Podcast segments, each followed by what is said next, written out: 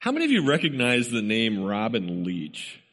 Anybody, I, I, heard a couple Snickers back there. Okay, a couple of you remember Robin Leach. I had said something about that, and Juan looked at me kind of like, "Who is Robin Leach?" And knowing that he's 29 today, we know he's not that young, right? So I think it's all a charade. He knows this. Robin Leach, for those of you who don't know, he was a host of a really popular television program which aired from the 80s, mid 80s, I would say, to the mid 90s. You remember the name of his program?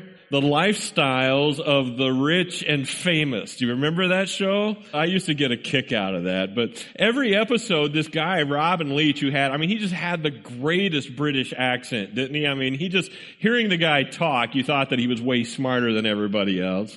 But he had this great British accent and he would take viewers through some of the most extravagant homes and he would allow viewers to witness the luxurious lifestyles enjoyed by wealthy entertainers and business tycoons and professional athletes. Among them were people like Michael Jackson. And of course, you all know about his 2,700 acre ranch that was complete with an amusement park and, and all sorts of exotic paintings and very expensive decorations.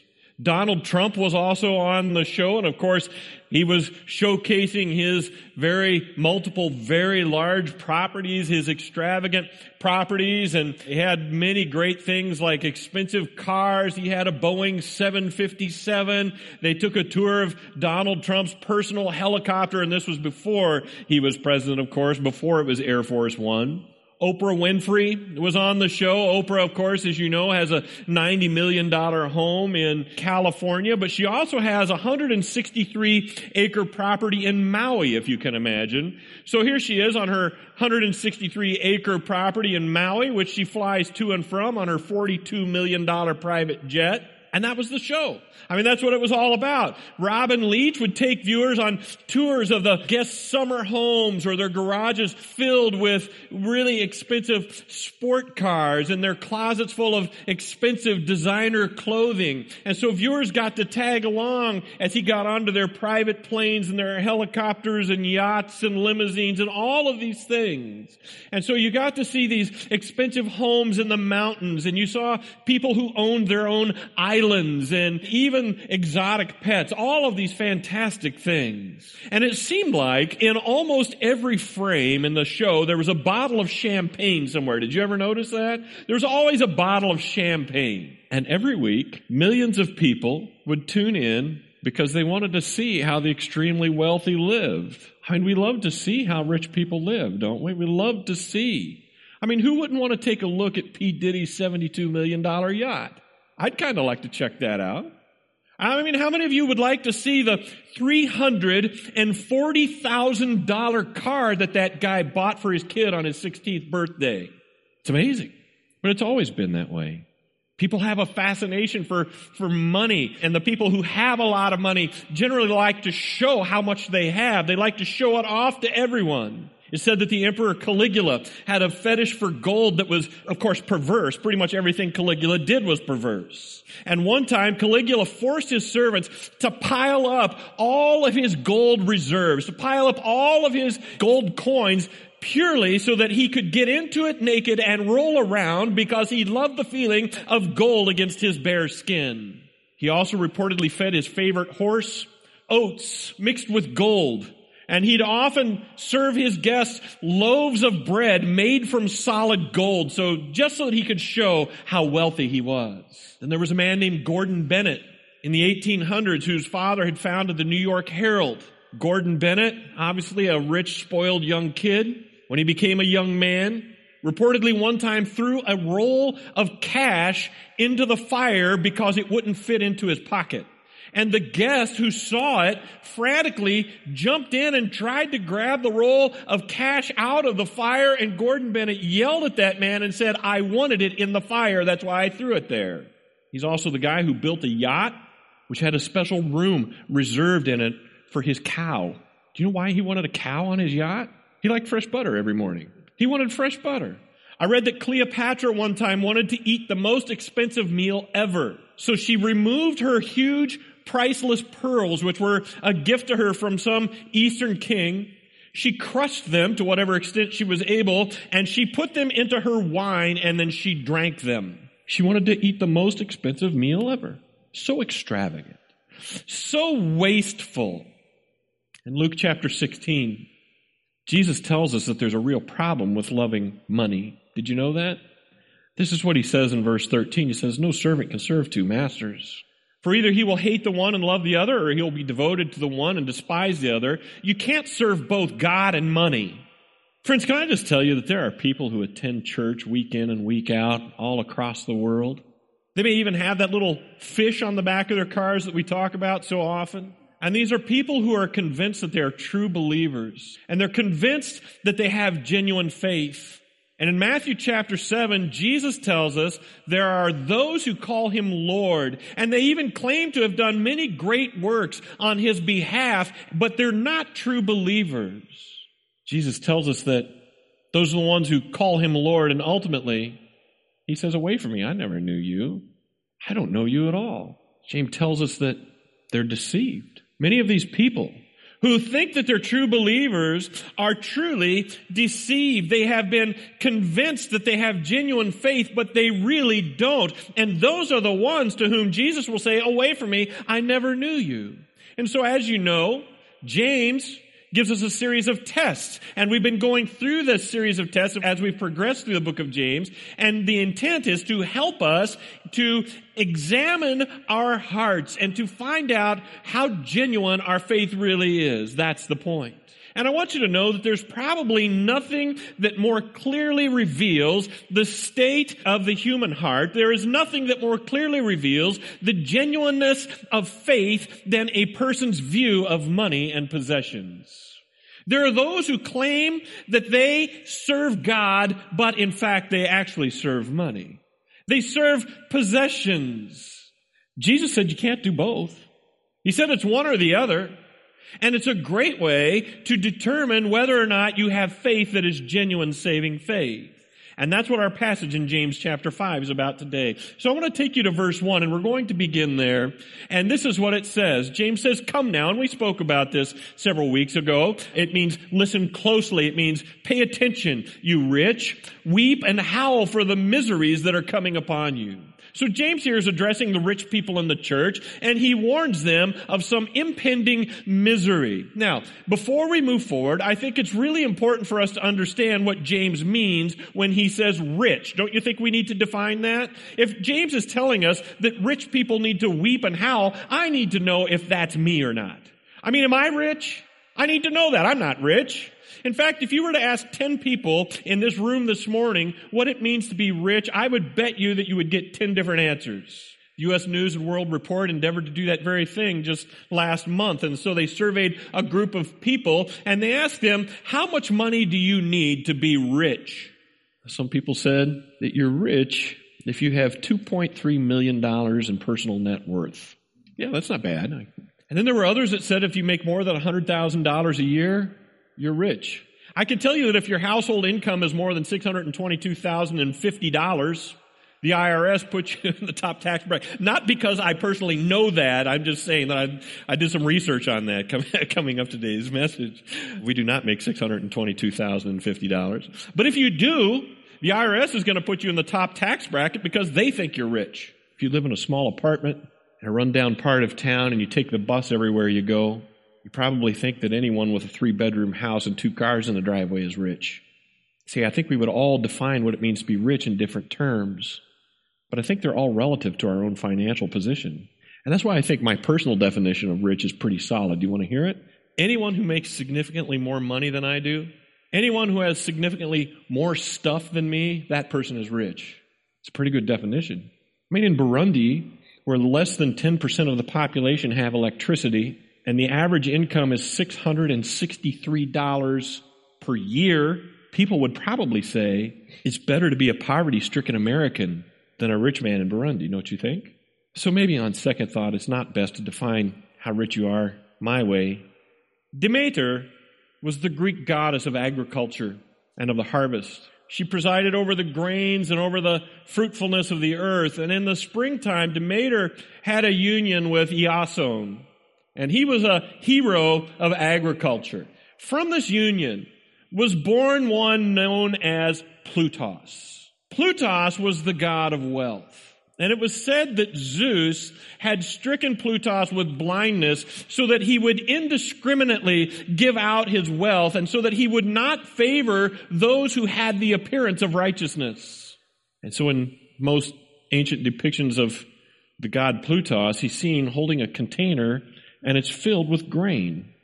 I think since his mother was the goddess of agriculture and harvest and his father was a hero of agriculture, it makes sense that Plutus, the god of wealth, was primarily viewed in connection with an abundance of grain and the earth's harvest. I want you to just hold on to that for one moment. I want to take you back now to verse 1. And this is what James says. Come now, listen closely. And who is it that he's talking to? He says, Listen to me, rich people. The word rich here in verse 1 is the Greek word plutos. You see? It's the Greek word plutos. So if we are to use that to help us define what it means to be rich then, we are able to see that they are the people who have a great deal of the earth's harvest. They have an excess of the earth's grain. They are those, friends, listen, who have more than they need to survive. It takes a certain amount of provision to survive, doesn't it? It takes a certain amount of food to survive in this world, and in that time, that was what people lived for. They got up to get just enough food to manage to live today. And if you have more than you need, if you have more than it takes to live today, you have what is known as a surplus. Is it possible that we should think of the rich as anyone who has more than they need to survive? Should we think of it in those terms? I mean, if you have more food than you need for today, if you have more clothing in your closet than you need for this week, is it possible that you're rich? And if it is, then today's message is for you. Paul wrote to Timothy, and he said, You know what? It's good to be content with what you have. And in verse 8 of chapter 6 in 1 Timothy, Paul says, If we have food and clothing, with these we'll be content. Got all I need. He says if we have enough to make it until tomorrow, if we have enough to feed and to clothe our families, then that's enough for us, isn't it? He says there's great gain to be had in being content with the little that you have and rather spending your time working on your purity and your godliness rather than attempting to spend all of your time to pile up more food and more clothing for some time down the road. Why? Well, let me show you why. Take a look at what he says in verse 9. He says, Those who desire to be rich, they do what? They fall into temptation. They fall into a snare into many senseless and harmful desires that plunge people into ruin and destruction. For the love of money is a root, not the root, is a root of all kinds of evils. It is through this craving that some have wandered away from the faith and have pierced themselves with many pains, many pangs. With the desire for money comes the desire for more money. Did you know that? Do you know what's better than having a $340,000 sports car in your garage? Having two $340,000 sports cars in your garage. And what does James say to those who have more than they need in James 5 1? Look again. This is what he says. He says, "Do what? Weep, cry out, and howl for the miseries, the terrible circumstances that are coming." Friends, listen, if we are the rich, if the people of America are the rich, if anyone in the world are considered the rich, if they have more than they need, listen to this warning, weep, cry out, and howl for the miseries, the terrible circumstances that are coming. But I mean, how bad can it possibly be? How bad can it possibly be for the person who has everything? How bad can it possibly get? I mean, they've got the world by the tail. They're traveling around with their surplus of grain, storing it in their multiple properties and mansions. They're taking it to market in their private jets. I mean, what circumstances could ever be so horrific that those who own their own amusement parks, those whose children are driving around in $300,000 sports cars, those who travel oceans carefree in their $72 million yachts, those who own seemingly everything would ever cry out and sob, screaming with misery. Well, the problem is that the road is filled with snares. The road is filled with temptations. You see, with that kind of money, we can buy more of the world's stuff. And we can make ourselves more comfortable here, can't we? So why would we weep? If we can buy more of the world's stuff and if we can make ourselves more comfortable here, why would we weep? Where's the misery in that? Well, take a look at this. It says, your riches have rotted and your garments are moth-eaten. Your gold and your silver have corroded and their corrosion will be evidence against you and will eat your flesh like fire. Listen, God provides for the righteous and the unrighteous alike. Did you know that? God shows His mercy on the righteous and the unrighteous alike. He gives us material things so that we can provide for our families. And I want you to know that is a good thing. It is not a bad thing for you to have wealth. It is not a bad thing for you to be blessed. He wants you to care for your families. He wants you to care for those around you. And He wants you to be sure that they have all that they need. That's God's love. That's God's grace. That's His mercy for you. And I want you to know that it's even good for you to plan for your future. It's even good for you to use your resources wisely. But listen to me, we are not to pile up, we are not to hoard the blessing that God has poured out on us. And that's what these people had done. These rich people had stored up their grain and their garments. And ultimately, friends, listen, this is so important. As with everything in this world, those things come to nothing. Do you know that what happens to grain if you leave it in the storage place long enough, it rots. If you don't use it, it rots. Clothing ultimately will be eaten by moths. Yet, we would rather store it up. We would rather have it in our closets and in our grain silos. We would rather watch it rot. We would rather watch it corrode than to use it, friends, to advance the kingdom of God.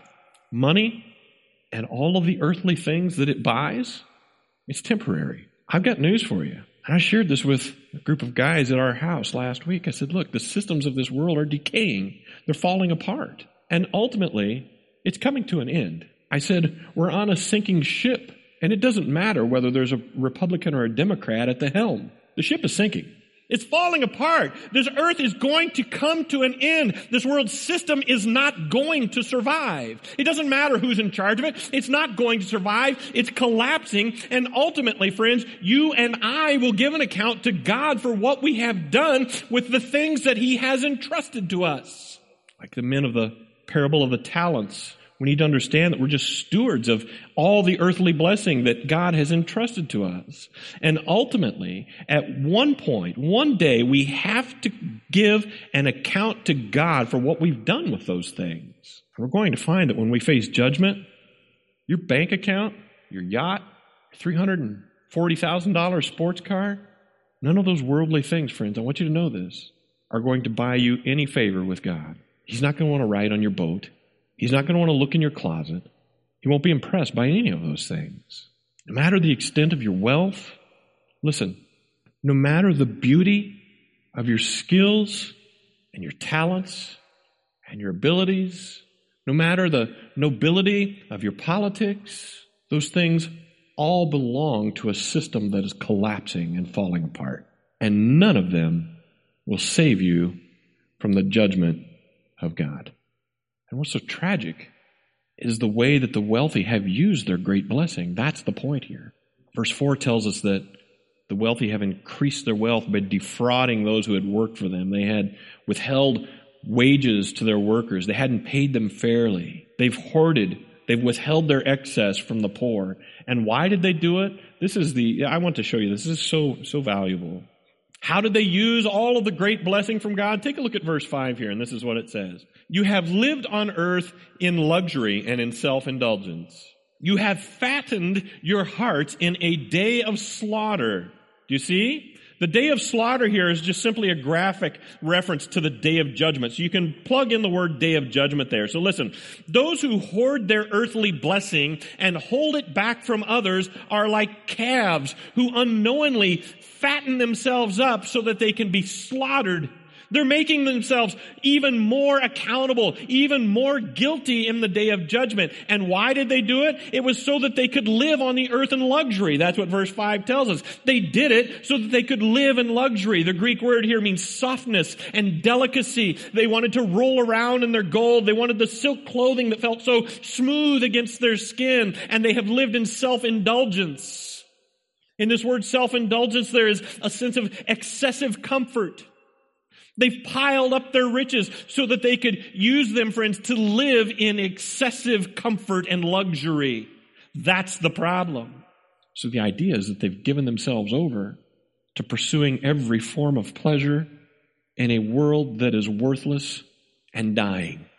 And don't you really see that many times with those who are excessively wealthy? Isn't that what you see? They pursue pleasure. They pursue pleasure.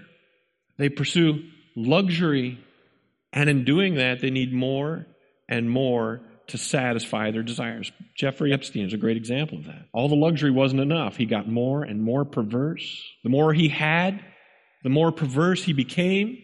They deny themselves absolutely nothing in any area of their lives. And soon they are so indulgent that they are completely out of control.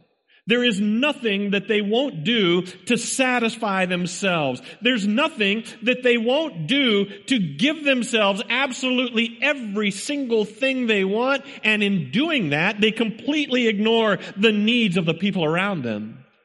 But I think the root of the problem in today's passage is to be found at the end of verse 3. So I want to take you there.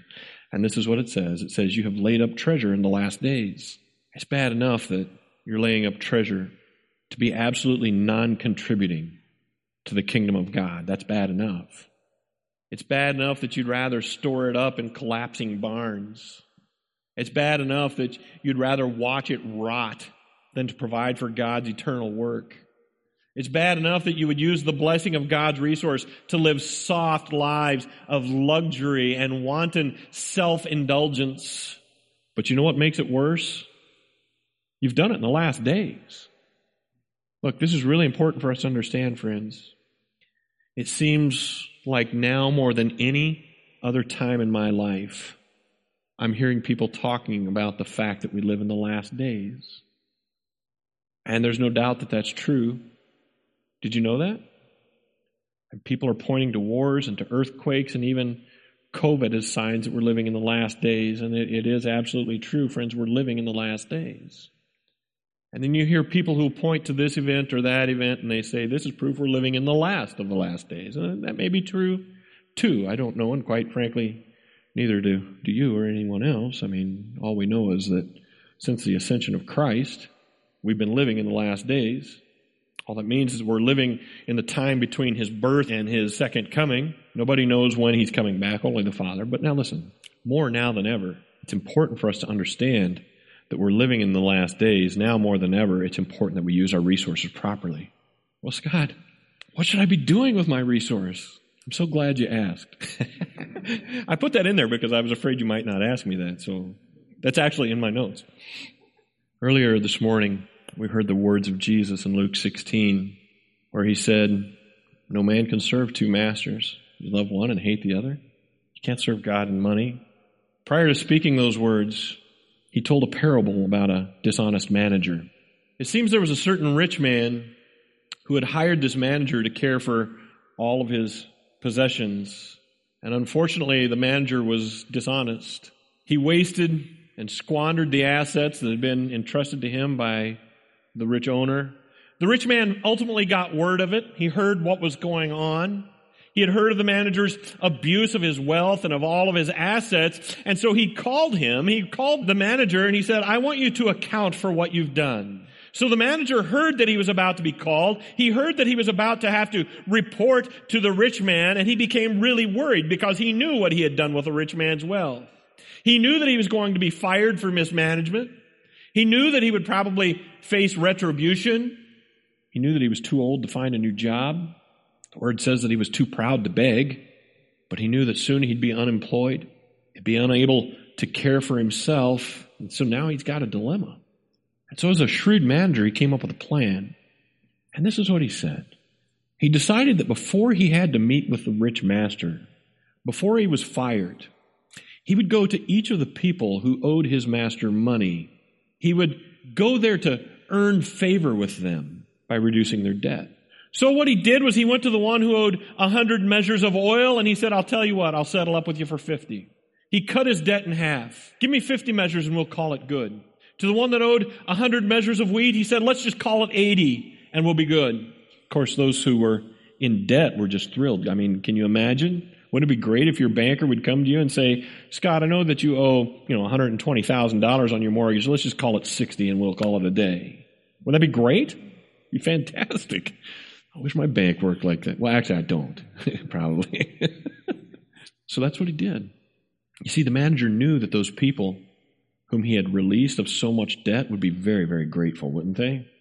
Imagine that? I mean, he had built up goodwill with them so that when he was fired, he could go to them and say, Hey, do you remember how I cut your debt in half when you were in a bad spot? Remember that? Well, now I'm in a bad spot. Can you help me out? And he knew by doing that he would win favor with these people. Of course, they were going to be so grateful to have been relieved of such great debt that they would just take care of him and treat him well. They would feed him. I mean, what a great plan. Of course, you may expect the, the business owner to be upset by that, but even he was impressed. I mean, what a bold move. And so, after telling that parable, Jesus said in verse 8 of Luke chapter 16, For the sons of this world are more shrewd in dealing with their own generation than the sons of light. Do you understand what that means? Earthly people, people who don't even have salvation, people who aren't even believers, they're more careful in dealing with their money. They're more careful in dealing with this generation than the people who are saved. And I tell you, listen closely, this is so good. And I tell you, make friends for yourselves by means of unrighteous wealth. What a weird thing to say. Make friends for yourselves by means of unrighteous wealth so that when it fails, they may receive you into eternal dwellings. That's a tricky piece of scripture, isn't it?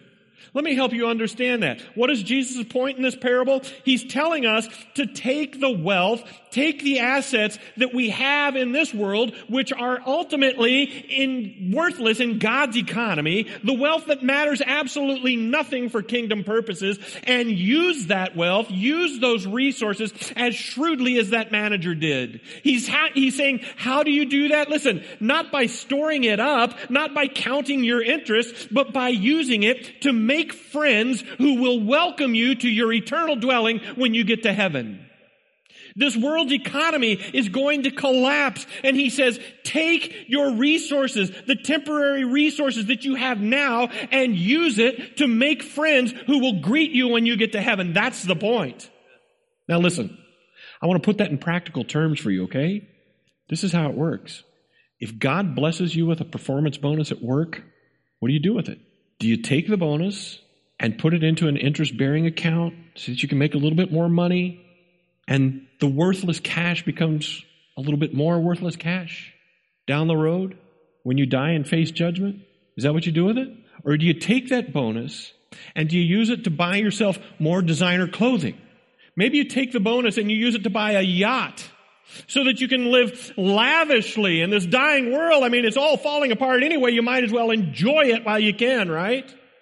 Or let me ask you this.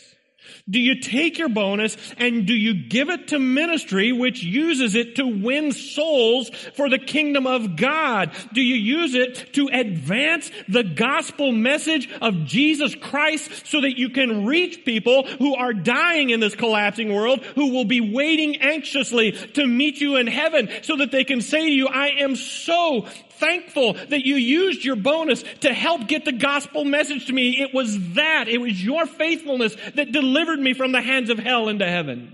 In this parable, Jesus says, give to ministry to win souls that you have friends to meet you in heaven. That's the point of the parable. What about your homes? Should my wife and I use the blessing of our, our nice home to provide seclusion and safety to ourselves? Or do we open it up to fellowship, to be an encouragement to the people of our church body? Do we use our food storage to provide a meal for my family for the next five days, for the next week? Or do we use it to invite people into our home to show them generous and loving hospitality and blessing and giving them the very best that we can with our willingness to provide for them whatever we're able? Is that what we do with it?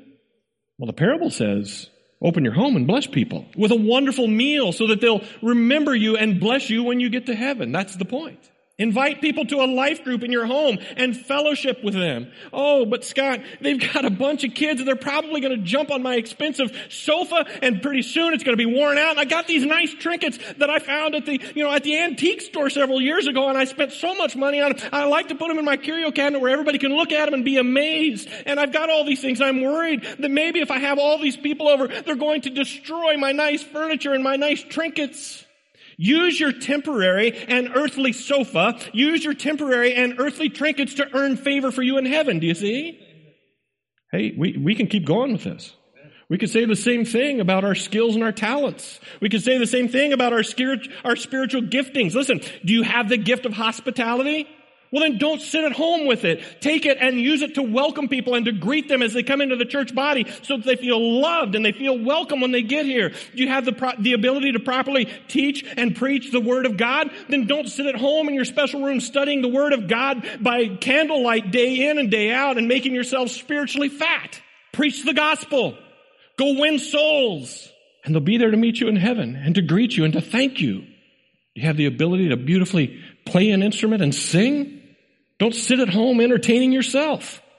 Put your talent to work, making friends who will worship with you when you get to heaven. Do you see? I want to share with you in closing the words of Jesus in verse 10 of Luke 16. And this is what he says. He says, The one who is faithful in very little is also faithful in much. One who is dishonest in very little is also dishonest in much. If then you have not been faithful in the unrighteous wealth, who's going to entrust you with the true riches? Listen, if you take the little that God has given you and you show yourself to be a faithful steward, properly managing his resources to advance his kingdom, I want you to know that he's going to entrust you with more to manage. But if you take your wealth, if you take your home, if you take your skill and your talents and you lock them away and you hide them away for no one to enjoy but you and your family, you're guilty of mismanaging the resource that God has given you. And you have no reason to think that he would give you more to mismanage. Can I just encourage you?